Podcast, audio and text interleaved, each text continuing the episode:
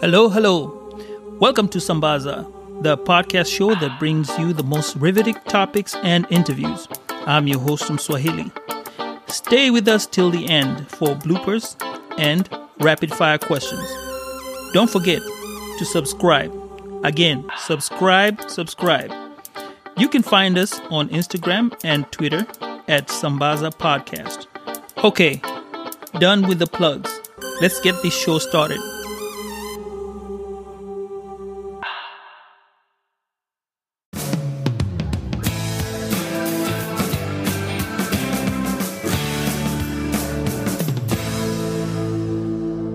Hello guys, welcome to another podcast show for Sambaza, and today we have a D J on this uh, two fifty-four Diaspora D J series, and I'd like you to welcome to the show Terri the Hippiie. Am I saying it right? Yes, yes you are. Hi, hi everybody.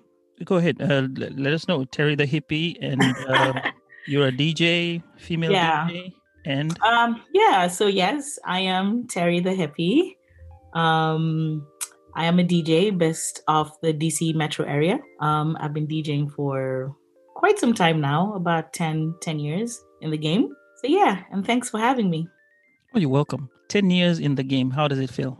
It feels great. It feels great. Um, it's it's been quite a journey, especially mm-hmm. as a female D J. You know, there's not too many of us in the game, even though it's good to see that more and more females are getting in the game. So it's it's great. I like I like where um, the industry is going with, you know.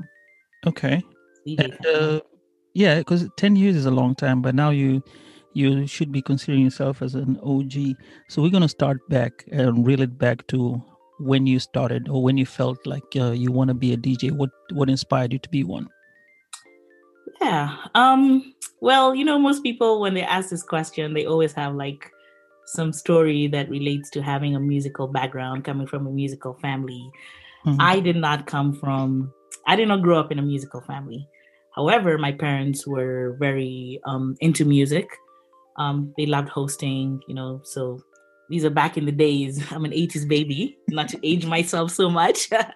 But yeah, so...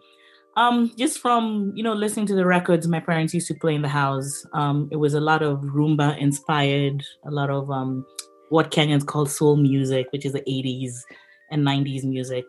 Um, that's how like my musical knowledge started to grow. And when we relocated to the States, um, I was in high school, and right post high school, I mean, I did a little bit of high school here. I did a little bit of high school in Kenya. Um, right after that, you know, college, and you know, I was just hanging around a lot of friends who were in this music community. Um, um, and I had like a couple of friends who were like D Js. So they would play like, you know, gigs here and there. Um, they were not like mainstream D Js in the club and everything. So I started piquing an interest because I was like, I do love music. I have a great musical knowledge, you know, and I just started going to like events with them. And one day I just decided, you know what? I like the energy a D J brings to the room, you know. You're able to control a crowd and make people so happy through music. So I was like, I think this is something I want to do. So yeah, I went ahead and, you know, bought some equipment, and that's how I started. Okay. So I'm going to take you back again upon starting. You have, you finished your high school, your first generation, I mean, your, your first, yeah, you kind of like first generation, right? American from an African perspective, Kenyan gen, uh, generation. Yeah. And parents want your child to be a doctor, a lawyer, all other things. But here you are trying to do something that's different. Now, I'm not saying that your parents are w- were pushing you there, but I'm going to generalize most African parents who are in the diaspora, even me included, by the way. And I'm not that uh, that old, but I want to push my kids first to like being a lawyer and a doctor. But in this c- scenario, your scenario, how did that uh, work out for you when you when they saw you, first of all, trying to hang out with guys who are in the music industry, which, you know, coming from Kenya, you know, when you see musicians at that time, I think with, with their generation, musicians were not really that much. There was not much knowledge. So the general idea was getting into music was you're going to lose out in the end. What perception did they have and correct me if I'm wrong, if your parents had a different pers- pers- perspective. Uh-huh. No, no, no, you are right on the money with this one. I mean, typical African parents.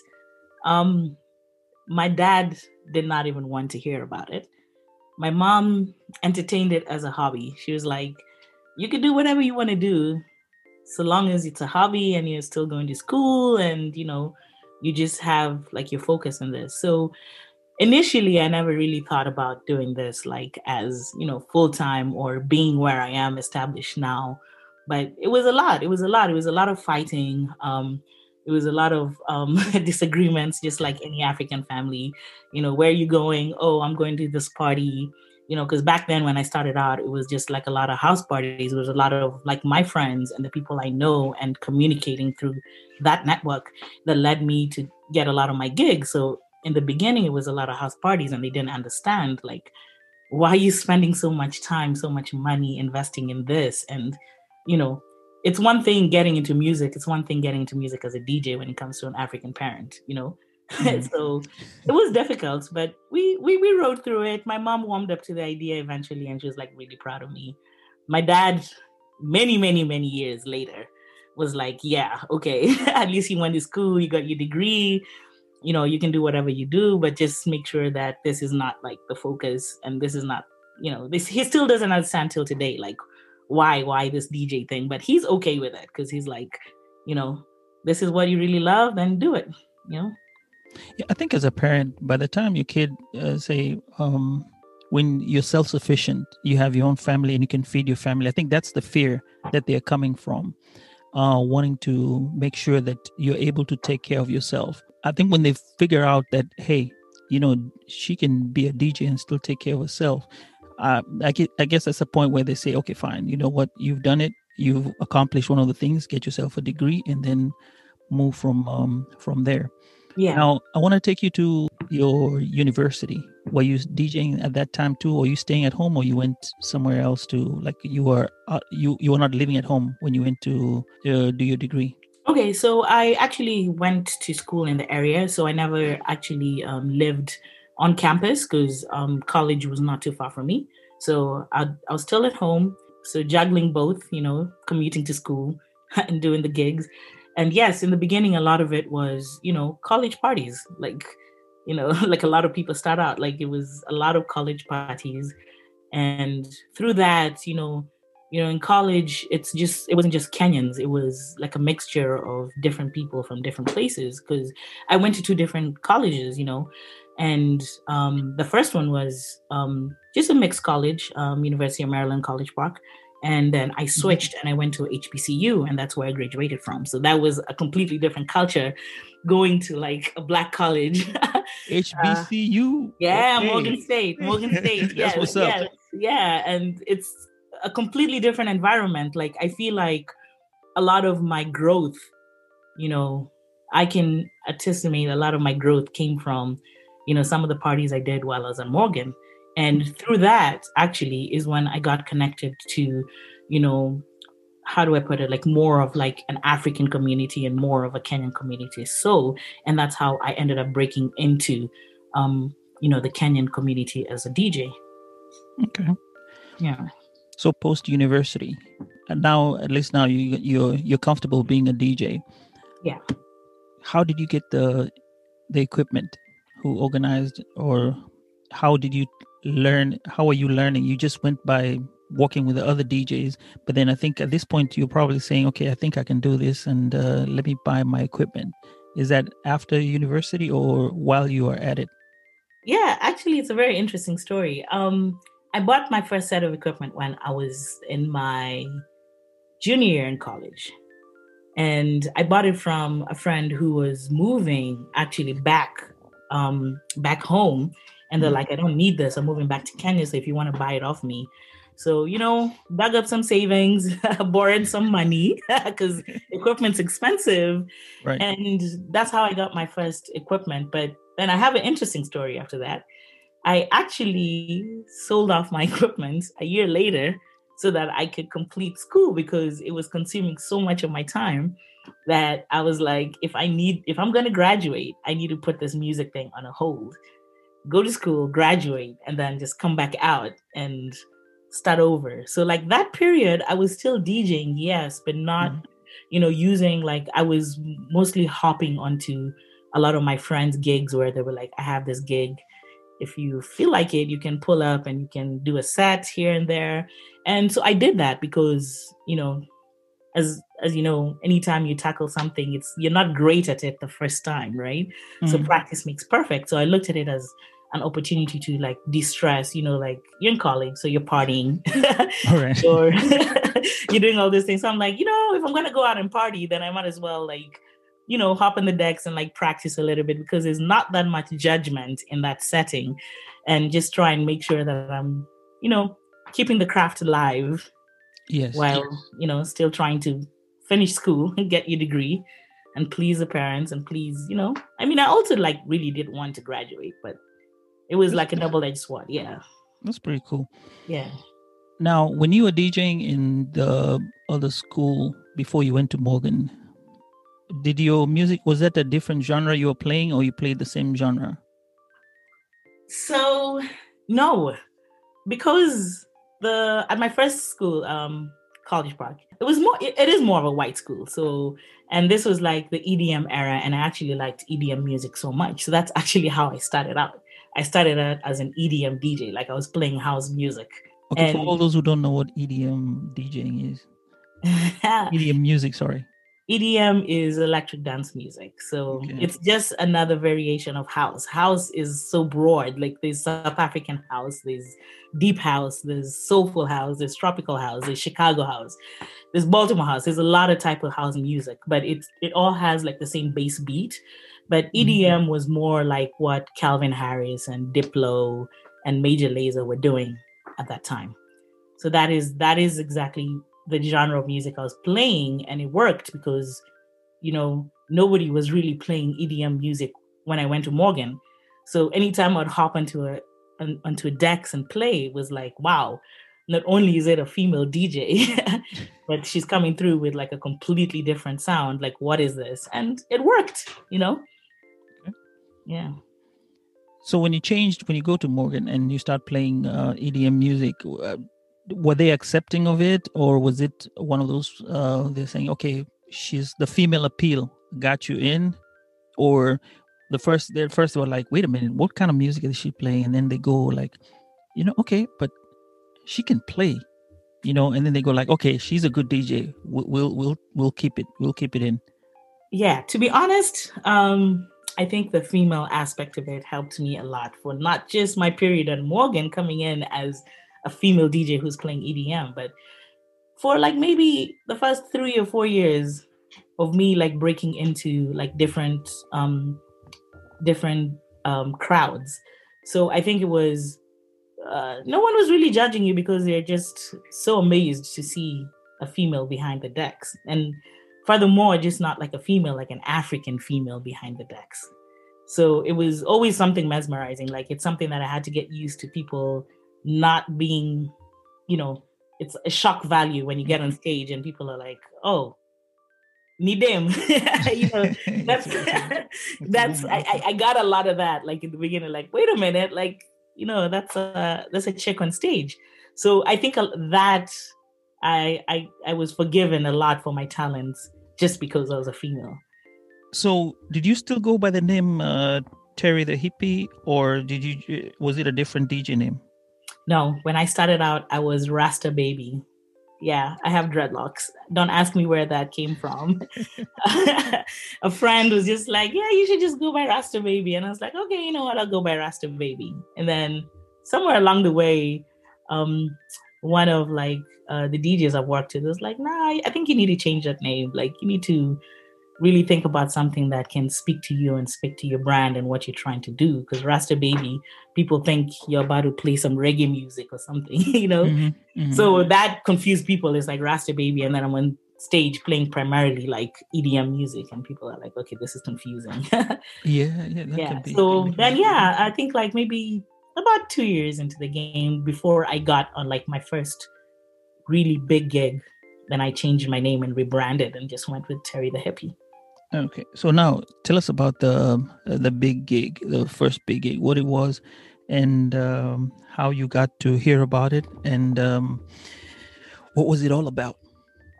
So my first gig, first big gig, let me be specific. Very mm-hmm. first big stage that I was put on was in Las Vegas.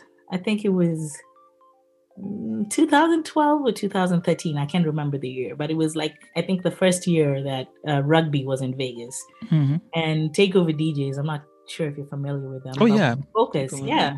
Yeah, those are my brothers. Those are the people who put me on the very first time. They gave me a call and they're like, yeah, Terry, you know, Vegas is calling and we need something fresh in the lineup. You know, what do you think? And I was like, wow, okay, this is a big ask. And I was like, okay, you know what? I'll take it on. It's an opportunity. You know, when the window, when the opportunity comes knocking, you don't sleep on that chance. So it's like, yeah, I'm going to, I'm going to take this on and let's, let's see where we can go with this. I got to ask though, how did the Takeover D Js know about you? Because they, they probably don't just call anybody. Were you in contact with them before? Had they seen you do your, had they seen your work before? Were you advertising or had you met one of them? It's Fully Focused, right? Yeah, Fully Focused and Babu. Okay. Um, I had seen them D J a couple of gigs in the D M V area, the D C area, mm-hmm. and I'd connected with them. And I think um, it was like one of those long weekends where, you know, it's a last day, like there's a barbecue at the park. You know, back then Kenyans love doing barbecues at parks and everything. So it's mm-hmm. a barbecue at the park and my friend's like, yeah, you should hop on and do some stuff. And they saw me DJing. And from there, we opened up a conversation. And I, I, I they gave me a lot of opportunities, I must say. I, I really have to commend them, but I was always scared. I was always like, I'm not ready. You guys are way too good. Like, I mean, those guys are, were on another level at that time. So I'm thinking if I come in to work with you guys, I'm going to be diluting what you guys are doing because I am nowhere next to how good you guys were. So, you know, when they finally reached out to this, I was like, you know what? This is a big, big, big stage, big ask. Um, you know, I'll do it. And I didn't know what I was getting myself into, to be honest, because when I got on that stage, it was mm-hmm. about fifteen hundred people on the floor and I panicked. I'm like, oh, okay, this is different, you know? So you panicked before you started or this is right on the, but you know, there's something about um, working some something for the first time. You have to get that those chills out of you. If you don't, then you're probably not going to make it. That's that's what uh, I've heard. But you did it before, or was it the panic started before, or was it after? Oh, my panic was way before. You know, oh, when you say yes, as soon as I said yes, I was panicking because I'm like, oh my God, I have to make sure my set is on plan. Like I have to make sure I have everything going well. I did panic, but it's a different kind of panic when you get on stage and you see fifteen hundred people. I'd never seen that because I'm used to playing house parties with like, what, fifty people. And mm-hmm. the few clubs here and there that I'd played at were like, you know, not that big, like maybe one hundred fifty people, but it's a different setup, you know. It's, it's, you get up there and it's, you know, it's a stage. It was the Hard Rock in Vegas, which is like an iconic venue. And you're going on after like one of, I mean, I consider these guys top when, you know, you're ranking Kenyan D J. So you're going on after people you're idolizing and mm-hmm. it's just a lot of, you know, it's a lot to take in, but I had to man up and just, I really had to man up and just, uh, just do it. Yeah. We'll say you had to lady up. Yeah. Lady up. Yeah. Okay. Yeah. So then um, here you are, big stage after the show. What happens? You get props. People tell you you you're great. Yeah. How did that feel?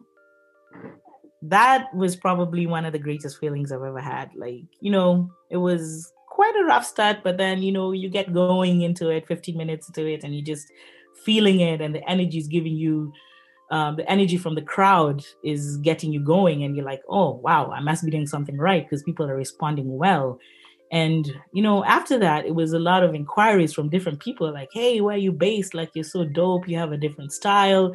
I mean, I didn't do a purely E D M set. I did like an all round set to cover, you know, a lot of bases because this is like a Kenyan party. So you can't, mm-hmm. as much as I had those elements in my D J style, I just made it unique to me. And, you know, the response was overall really amazing, you know. And I think I did something right, considering I did, was it like six years with them straight in Vegas? So, oh, yeah, that's a that's a long run. Yeah, that's a long run. Yeah, yes, I did. You're talking about two thousand nineteen. Party. Yeah, yeah, yeah, yeah. I did. That's, that is that is awesome. That is yeah. awesome. Yeah, it was amazing. It's an amazing experience, and that's why I always thank those guys, because without them and without them giving me that opportunity to reach out to, um, you know, that broad audience, I don't think I would be Terry the Hippiie. I wouldn't be where I am today. I wouldn't have like all my little, you know, stuff going on with my music. Mm-hmm. So Vegas is a, was the biggest gig, but Vegas is only one. It's a, a, around a certain time, early early in the year. Mm-hmm. How did you survive for the rest of the year? Yeah, for the rest of the year, I mean, after Vegas, you know, a huge number of promoters and D Js are in Vegas. And you know what got around? And I now started doing gigs, like proper gigs, like, you know, not gigs where it's like, yeah, come party and you can hop on the decks, like paying gigs, you know, from that. So, um, you know, I did a couple of tours, uh, visited a couple of states. And again, all this was new to me because I'm like, wow, like as a D J, you can, you can actually like, someone can call you up for a gig in Oakland, in Kansas, in Dallas. I was like, okay, this is, this is fun. Cause now you're getting to travel, you're getting to meet new people, and you're getting to bless people with your music, and you're happy because I'm giving you something and you're receiving it well, and I'm bringing joy to you. So that, that made me, you know, it was crazy. So let's talk about the tours, since you, you brought it up, and uh, that seems like a, a very interesting angle. Mm-hmm. Are you the one who creates the tours, or is it some, you have a manager to work on that? How is it, how do you, just give us how you do the tours or how it comes about? Well, how tours worked back then was a little bit different. It was, you know, more of the promoter or the event organizer reaching out to you. So you kind of make it out of a, a tour by planning your dates in a certain way. So if you're booked, for example, in like four states, you can book like dates close, weekends close to each other, where you can, you know, market it as a tour. But now it's different, because now where I am, um, I... probably mostly control um, the tours that I go on. So, you know, I've, I think I've D J'd, I mean, it's been ten years in the game. So mm-hmm. I know where to go. I know who to talk to. I know who to work with. So I can kind of curate, you know, my tours around that, because I have working relationships with so many different people. And yeah, it works, you know. That also led me to, you know, uh, starting my own, my own, brand, like my own business. Like I have my own um brand, which is Fetiinah Preme, which is like a day party series that we do. I have my own clothing. So through those tours, again, it's it's led up to like quite a lot. Okay. And, yeah. Um, I'm still not satisfied with the tours uh yet. I want to know, how many tours would you do, like on average? Would you go like uh, six states or four states, or uh, or is it one single state, different uh, cities? Because the United States is, is big. I mean, you can come to Texas and do Austin, Houston, and Dallas, and that could be considered a tour in yeah. itself. Um, well, not really. Um, when I package a tour, is it's it's multiple states. For me, it's at least five to seven states, mm-hmm. um, not cities. Specifically, I consider states. So again, like you said, if you go to Texas and someone books me in Dallas on Friday, then I can maybe do a show in Houston on Saturday, right? Yeah. And so and so, like if I go to the West Coast and somebody books me in L A, I can do um, the Bay Area as well. So that's like considered like one weekend tour. So it's it, you have to be smart about this, because again, it takes a toll on you when you're traveling. You know, you cannot be in L A this Friday and in D C um you know on Sunday. Like mm. you have to you have to like be smart about it, because it, it takes a toll, because DJing, people assume you just get on the plane and you get on the decks and you play, but there's a lot of preparation that goes into it. There's a lot of understanding of where you're going, like the music or the set I prepare for like Dallas is not going to be the same set I prepare for L A. It's not going to be the same set I prepare for Kansas, because each city has its own vibe, its own type of music. You know, so people listen to different things. So it, it's a lot more than just saying, oh, I want to do a ten city tour. I can do a ten city tour, okay, mm-hmm. like maybe three months, but the preparation that leads up to it, you know, is a lot because I have to plan my music, I have to plan my travel, I have to plan a lot of things. So it's a and it's a lot of hard work, yeah. From what you're saying, I, I can hear it. And uh, what's uh, the question that I'm trying to also find out is, uh, do you carry your own equipment? Is it a road trip, or this is where you just hop on and the person on the other end has to provide you the decks and everything? Technology has been very friendly to us, so you no longer have to fly with a lot. All I fly with is my laptop and my hard drive, and you know, you have deals. You you talk to the promoter and you tell them that I want this equipment, you know, because you have to also play with something you're comfortable with, right? So you have to mm-hmm. make sure that they can provide for you, because you know, flying with two decks and a mixer is is a lot. Like my own self getting on a plane with all that equipment is just too much. So these days, thank God for technology. There's a lot of, you know, and if like whoever is hosting you doesn't have it, you know, mm-hmm. there's resources like Guitar Center where you can actually just rent the equipment needed for a very affordable price. So that's how it works. Okay. Mm-hmm. Did you start off with the with the bass, you know, like the old school stuff before you went to the laptop? Was there yeah. a transformation? Yes, yes. I learned how to D J with records, vinyl.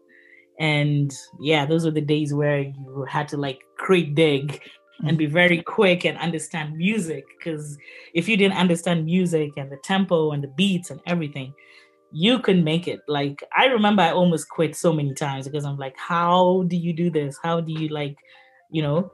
But then shortly after, because like I mentioned before earlier, I sold my equipment, Mm-hmm. which I regret to this day, because the equipment I had was like, you know, techniques which are iconic. Oh, yeah. Yeah. So I regret doing that. I can't afford to buy techniques now, but you know, um, when I came back into the game, um, then, you know, the digital version had started becoming popular. So I just hopped onto that. But yeah, I started out as a vinyl D J. I still love vinyls. I play vinyls. So okay. Yeah. That's pretty cool. So at least you, you can go back and say, okay, let me remember those times when I used to do this. And then when it, when you feel like changing, you can change over to, to what is currently going on. Exactly. Yeah. Yeah. Yeah. Cause I have like turntables now where, and I'm collect, I mean, I've been collecting records again over the last couple of years. So sometimes I just have like practice sets where I'm playing with vinyl and stuff. Okay. Yeah. So, so between, I'm going to say between February all the way till December, that's mm-hmm. going to be your gig month around the U S. Mm-hmm. Did you ever have a chance to go out of the country and D J anywhere? Yeah. Um, I've D J'd in London, in Amsterdam and Nairobi. So, and actually Dubai. Yeah. Yeah. Those are the four places outside the U S that I have D J'd.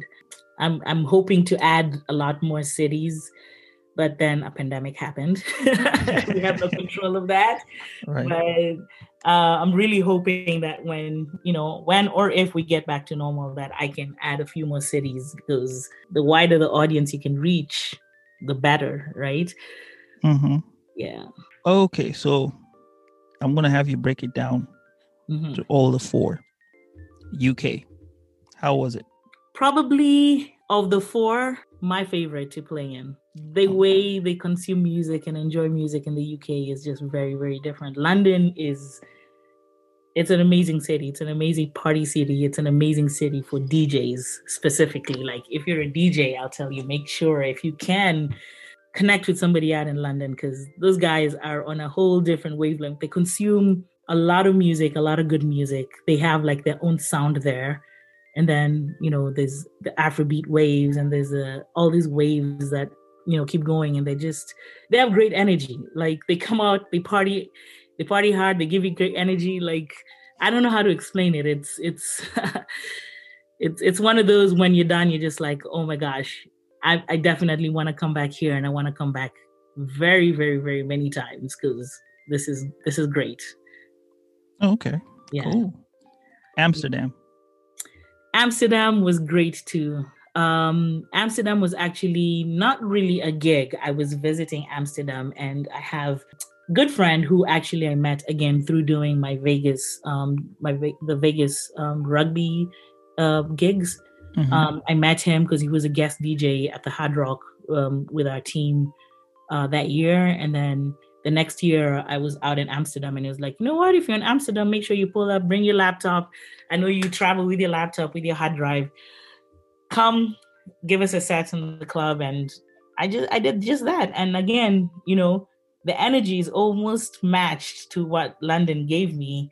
They have great energy out there, but again, a different sound. They, they, they're on, you know, it's, it's amazing when you travel to all these different cities. It's, it's really great to see how people consume different genres of music, because like Amsterdam is very big on reggae and dancehall. I know you wouldn't expect that, but they're very, yeah. very big on reggae and dancehall. So, you know, you compare that to like London.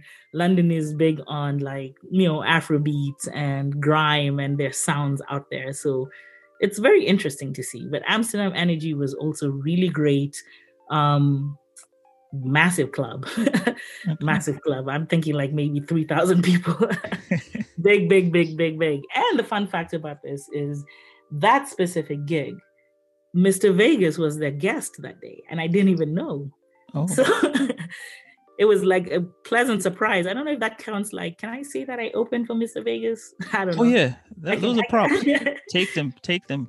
I can take that one, right? Because I yep. didn't know. I didn't even know. Like, I just D J'd, and then he came on stage after me, and I was like, oh wow, this is.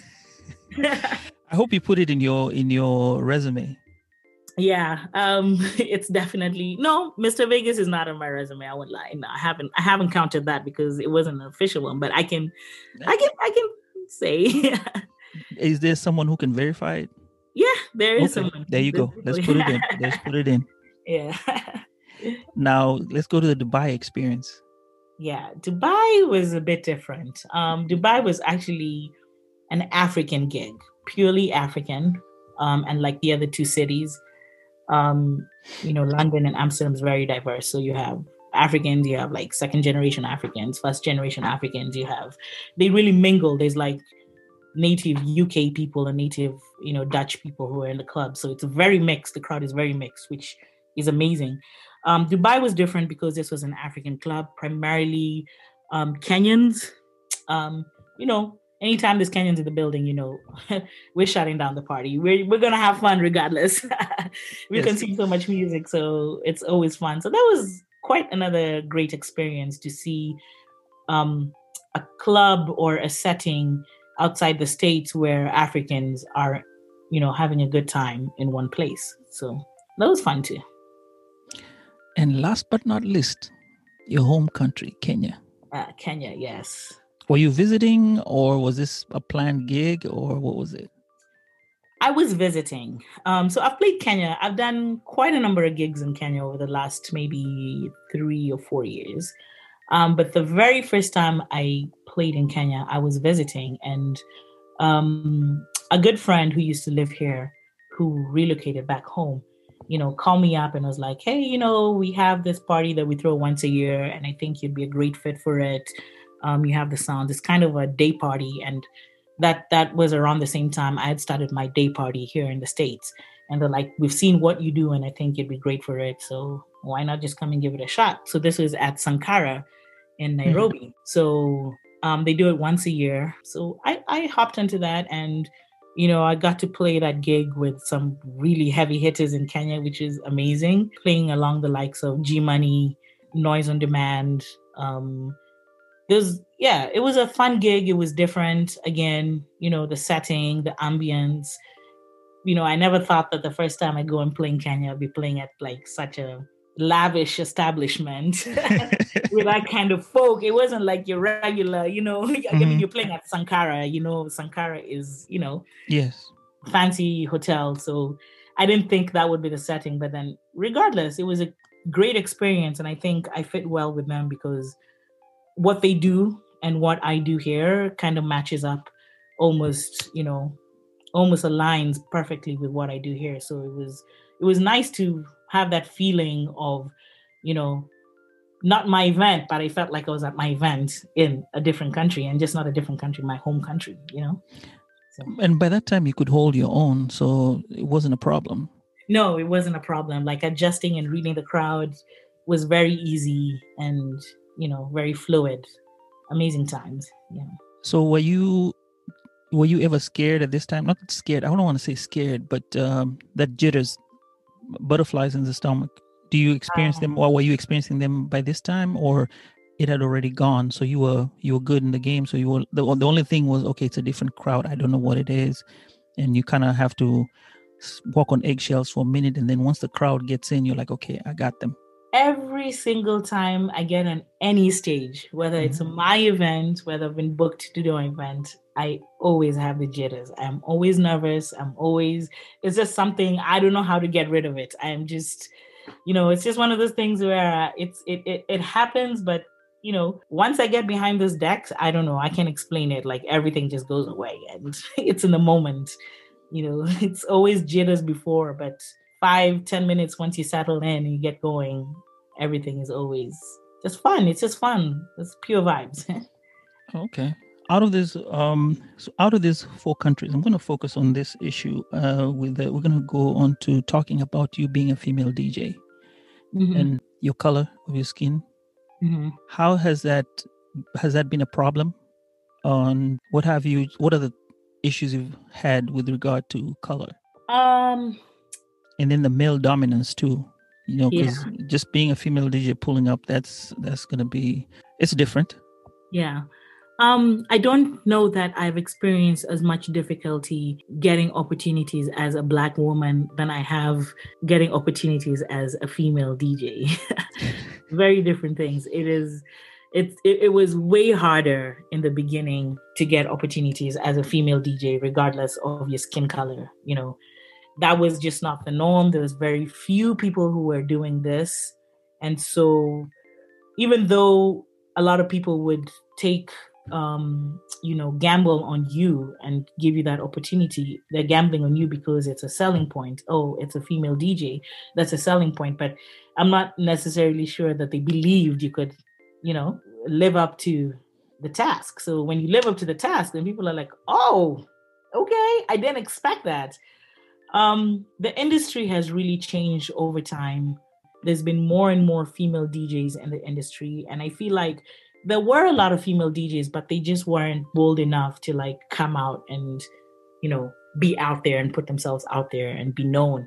But now I feel like the industry has really changed, and there's a lot of female D Js in the industry. Like, I don't even feel like people get, you know, it's not like a shocking thing to see a female D J anymore. Like, It's it's almost sort of expected, where if you have a lineup and you don't have a female D J, it's like, what are you doing? There's like enough of us to go around, yeah?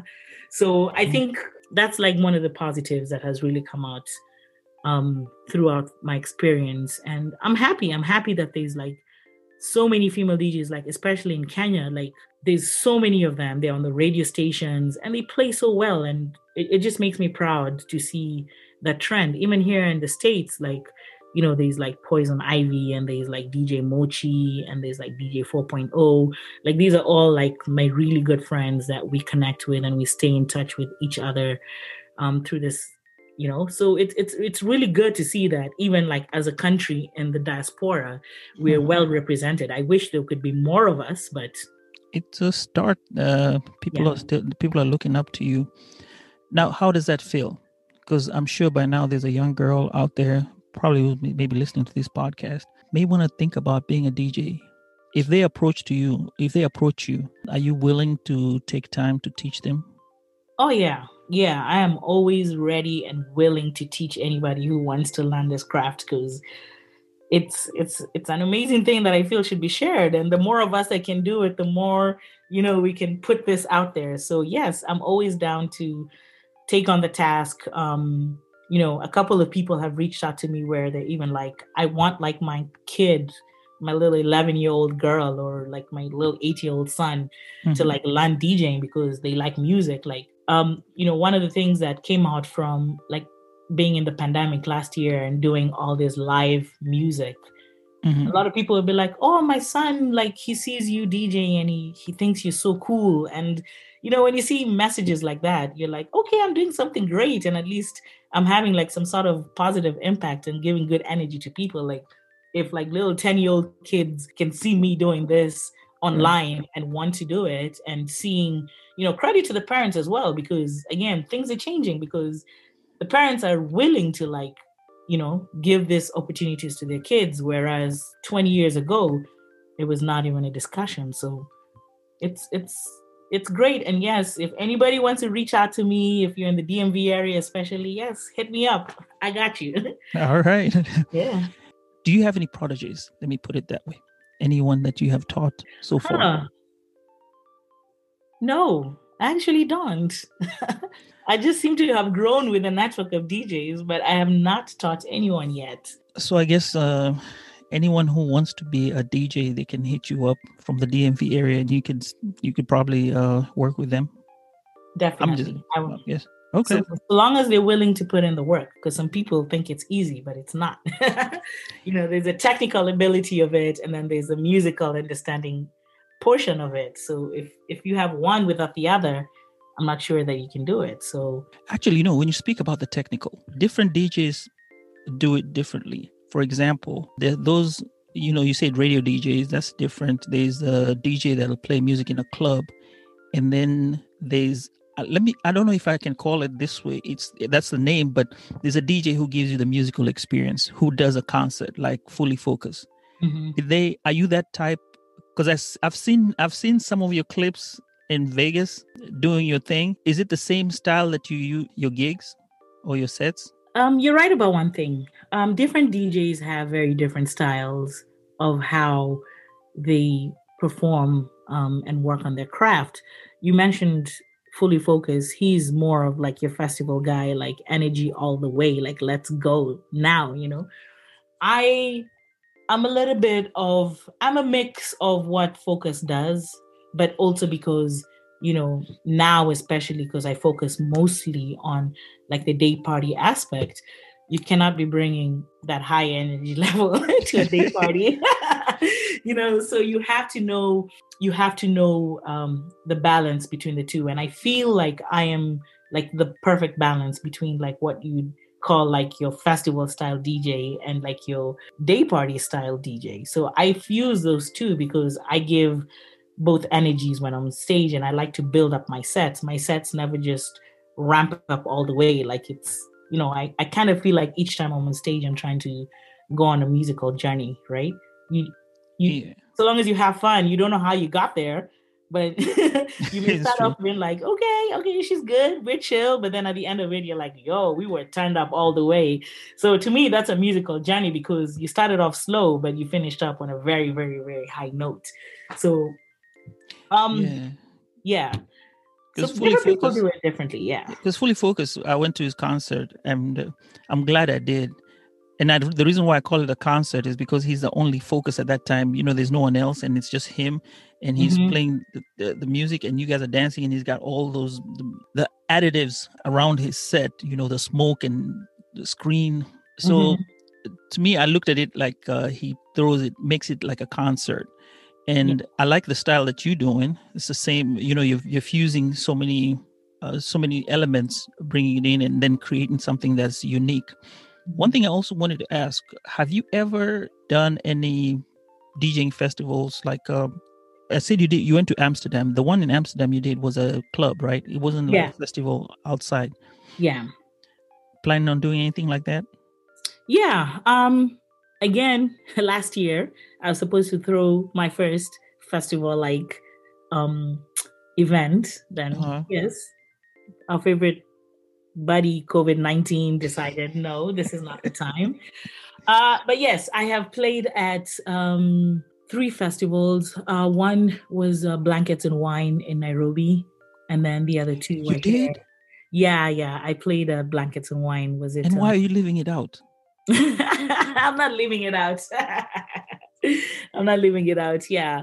So uh, I really want to throw my own festival type um, experience. Um, and that's something that I've been working on. And um, I've been wanting to go about it in a way where we actually highlight, it wouldn't be like your, you know, your normal festival experience where you're hiring like the hottest and the greatest um, artists who are out there. It's more like, you know, there's a lot of talent and there's different ways to do it. So there's people who are doing those kind of festivals. So there's no need for me to also join in and do the same thing, because you, then I'm just asking you to come and consume the same thing in a different um, environment.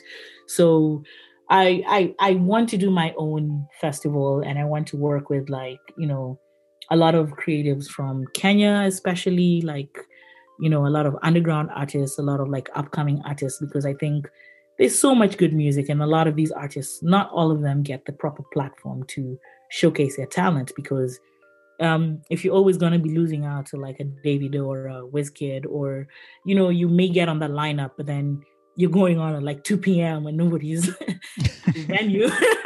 You know, there's nothing wrong with that, because there's a few people who will be there to see you, but, you know, I, I would like to throw something slightly different where it's, you know, showcasing on these kind of artists, especially our own artists, our own Kenyan artists, because I feel like, you know, outside Southie Soul, not many of them get the call to do stuff.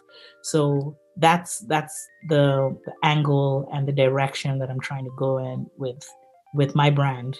Yeah. Okay. Mm-hmm. Now, this is the ultimate one that we were going to talk about, the two five four Diaspora D Js. Mm. How was your experience there? My experience was good.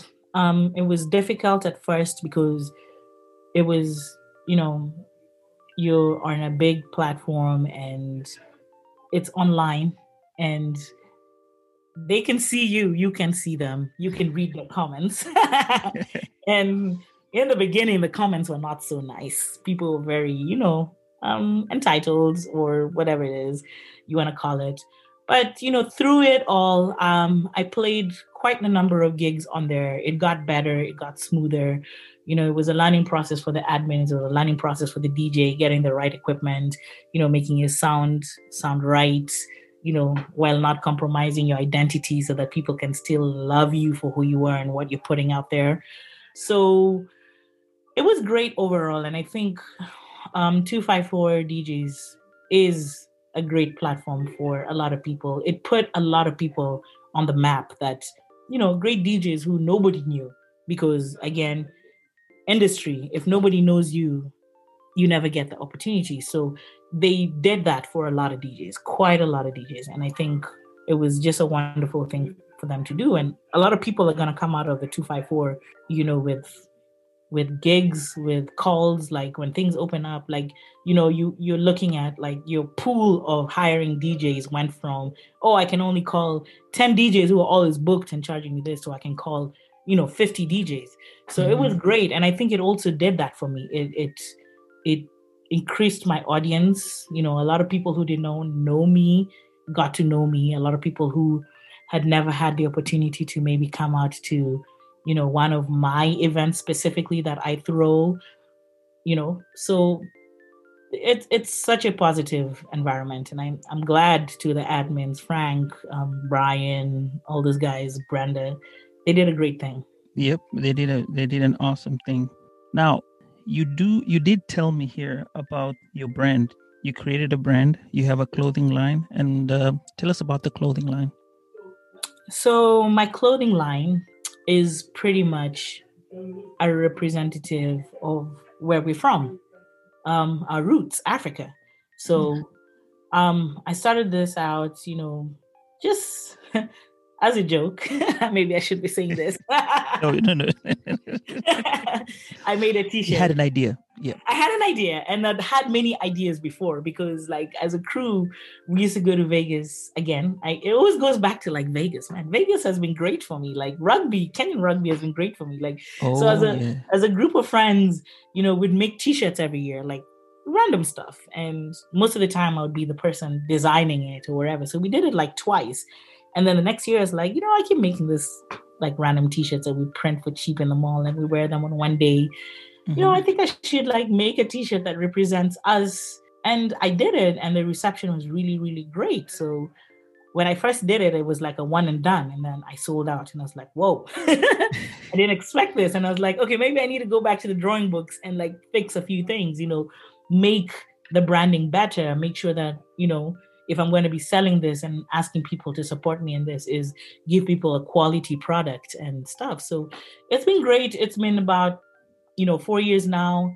You know, four is a long time. Yeah, yeah, and people are still buying the merch, and it's it's going great. Like I, I'm really blessed, and I always thank everybody who supports me and buys the merch. And um, you know, through it all, we. Um, I've always, um, I also work with like charities. I work with like charities back home where like on a certain period, like, you know, you give back, give profits. I've worked with like a children's home in Kenya. I've worked with like um, some uh, places here in the D M V and donated like, you know, done like coat drives and, you know, given money like during the holiday seasons just to give back a little bit to charity. So it's just not about like making the clothing line and profiting it, but it's also about giving back to the community and, you know, just being appreciative about everything. Okay. Yeah, that that's very nice. Very, very nice. And um, I'll get, I'll need the links so I can put them in the show notes so guys can go in and uh, check out your merch and um, help you out so that you can uh, take it back to the community and help them out. And anything to make it, uh, you know, make it uh, better. Yeah, definitely. I will send you all the links. And, you know, maybe I should mention this is actually now I'm actually moving to a different phase of the merch where I'm partnering up with um, Kenyan, um, Kenyans who um, have their own brands. And um, our first partnership, which actually just happened today, oh. The timing is perfect, right? Yeah. Is with Peperuka. So I don't know if you've heard of Peperuka. They have like great stuff. So we're working together. We're going to be um, their U S based store here. And there's a couple of more coming. So it's also great to see, you know, to be able to help um, these creators back home, give them like, you know, a different market, like expand the market outside the Kenyan region or outside the diasporas who travel home and are able to buy stuff and come back. Because not everybody has that luxury of being like, I'll go to Kenya and buy this. But some people want that stuff. So um, that's like the next move that we're making is just working with all this creative. So if you know any creative who would like to work with us, again, you know, hey, always willing. Guys, yeah. Guys, if, you, if you're if you in it and uh, in the business, uh, contact uh, Terry. I'm stuck. Terry the Hippiie. What's yeah. your government name? My government name. You're my government name. My government yes. name is Terry and my last name is Oyo. Oyo, okay. Yeah, that is. Do you have anything else other than the clothing brand? Yeah, I have my own um, day party series, okay. um, which is called Fetiinah Preme. Last year was supposed to be our thirtieth anniversary. Again, our friend COVID said, "Nah." So we haven't had any events since then. But um, Fet Fet, I started Fet um, in D C about four years ago. And D C has a very big um, day party culture, and I think it's attributed to maybe the age groups, like the age bracket of the people who live here. It's not mm. so much like the, you know, college kids, because a lot of people come to the area, go to college, and then go back home. But the people who stay are between like, you know, I think I would comfortably say between like twenty-five and thirty and forty, like the younger generation, right? Mm-hmm. And so the day party culture, you know, started to pick up then because a lot of people are like, I'd rather go out and drink on a rooftop in the afternoon and be home by ten. And I was like, you know what, this is great. There's a lot of, there's a lot of these going around in the city. And I was like, but there's nothing for us, like us, I mean, Africans, because there's all sorts of day parties, but there's no African day parties. So then I was like, you know what, I think I'm going to start something. And I started it and did it for a couple of months, and I was doing it all by myself, doing like, you know, playing from like three to eleven p.m. It was a lot. And most of these times, like in the beginning when I started, it was like my friends and friends of friends who were coming out of support. And then it started growing into something.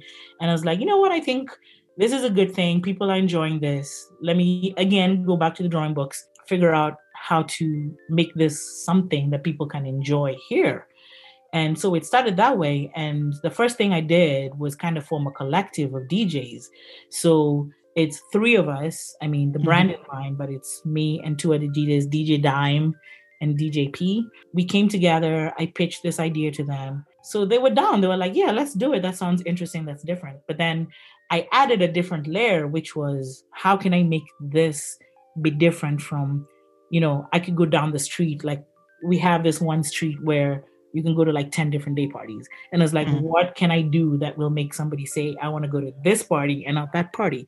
So we added instrumentalists. So that's our whole thing. We're just a collective of D Js who play with instrumentalists. It started off with drummers, mm-hmm. but um, like percussion drummers. But now we have like a saxophonist. Um, we have like a full band that's D C based that we do events with.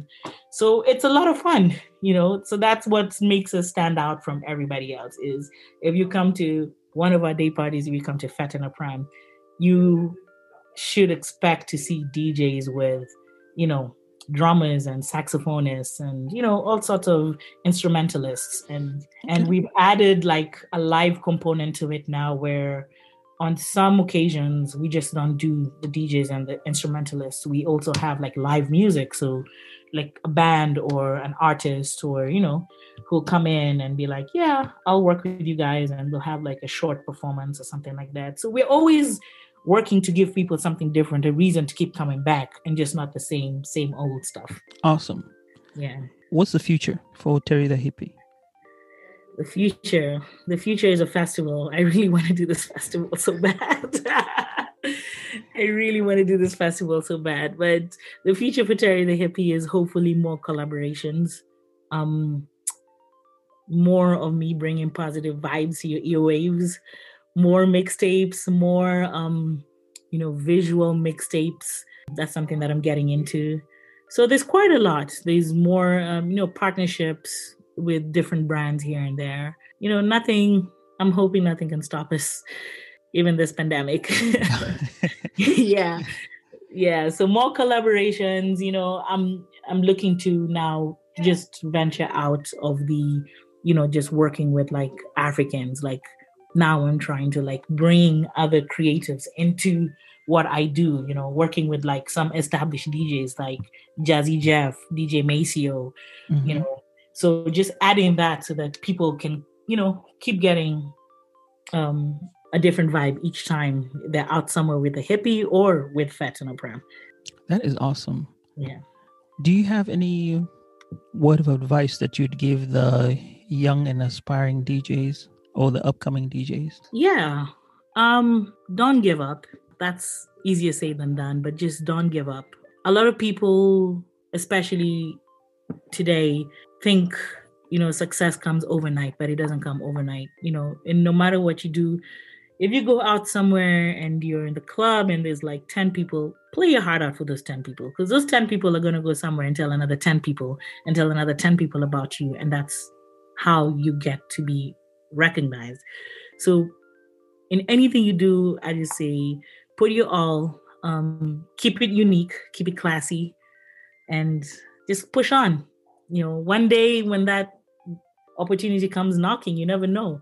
So you could be in a club and there's only ten people, but one of those ten people is like a great investor and may like your stuff and want to invest in you and put you on a big stage the next day, you know. But if you weren't giving it your all, that's a missed opportunity. And you never know. So just right. keep grinding. Yeah. Okay.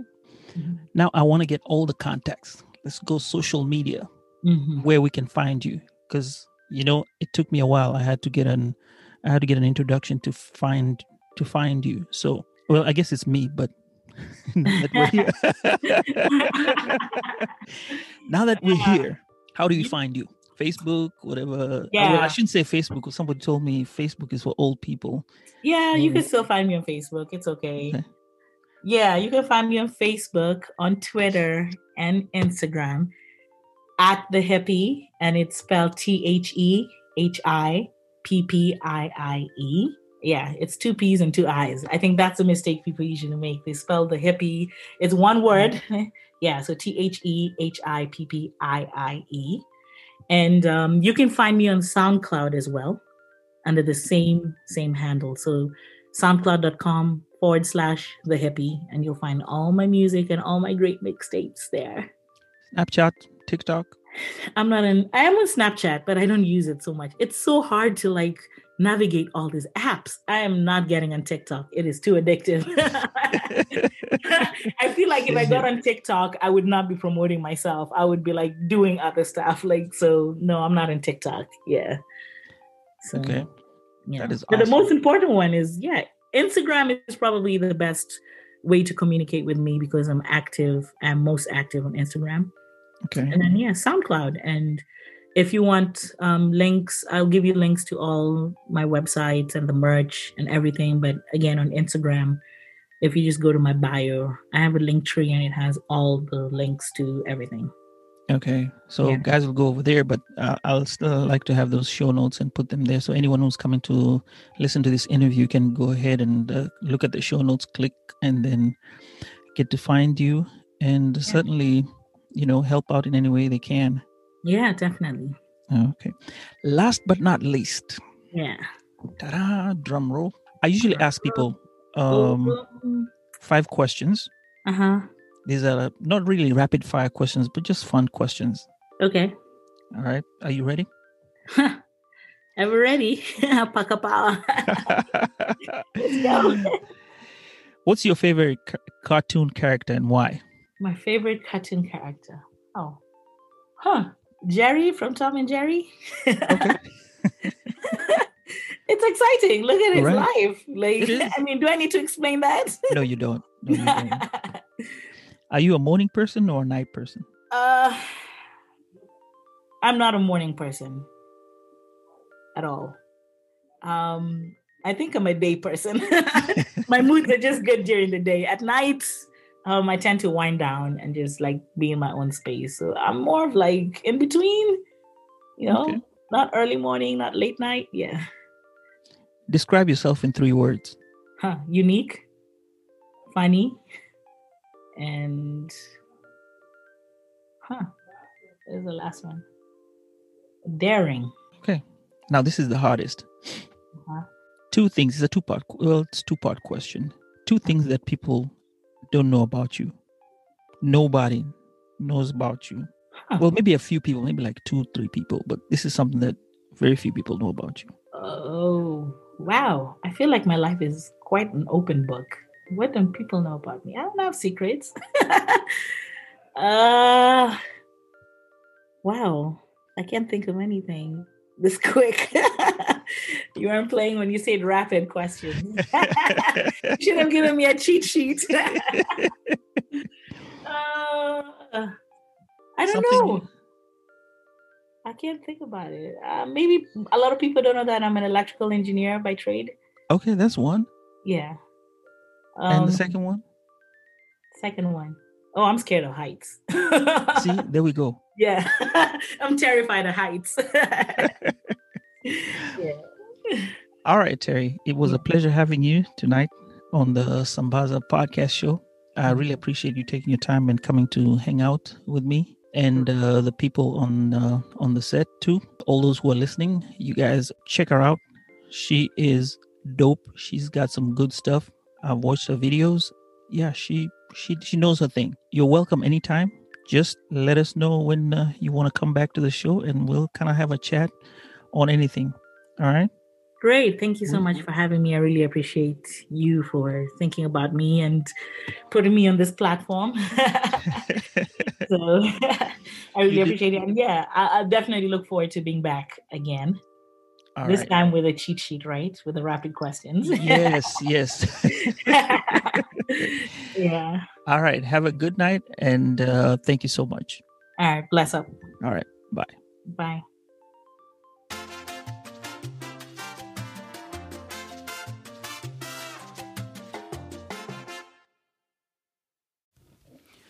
Well, okay, that concludes our show for today.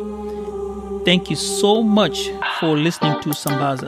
Stay tuned next week as we'll present to you a new episode. Meanwhile, let's chat through Instagram and Twitter at Sambaza Podcast, or you can send me an email via sambazapodcast at gmail dot com. Also, if you want to, you can send me a voicemail message if you have the Anchor app. Let's talk and chat. Peace and love, wasambazaji.